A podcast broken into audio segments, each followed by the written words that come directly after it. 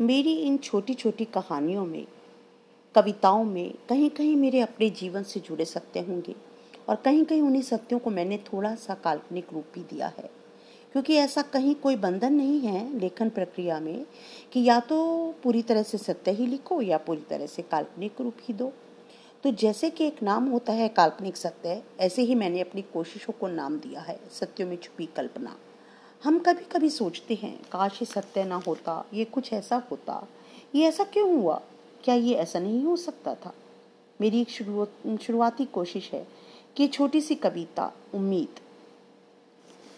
जब माँ के गर्भ में भी जंकुर होता है शिशु का, उसे कहते हैं हम उम्मीद।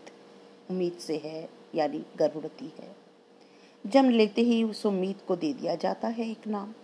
बस फिर क्या? उम्मीद पे उम्मीद उम्मीद पे उम्मीद होती है माता पिता की कि वो अपने जैसा बनाए उसको।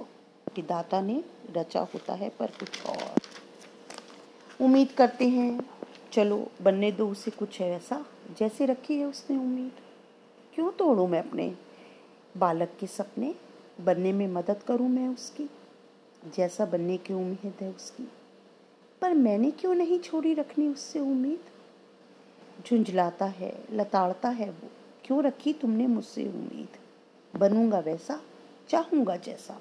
किसने कहा था रखने को मुझसे उम्मीद?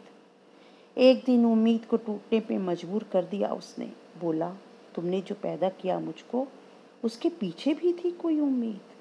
स्वार्थ है तुम्हारा, जो रखती हो मुझसे उम्मीद।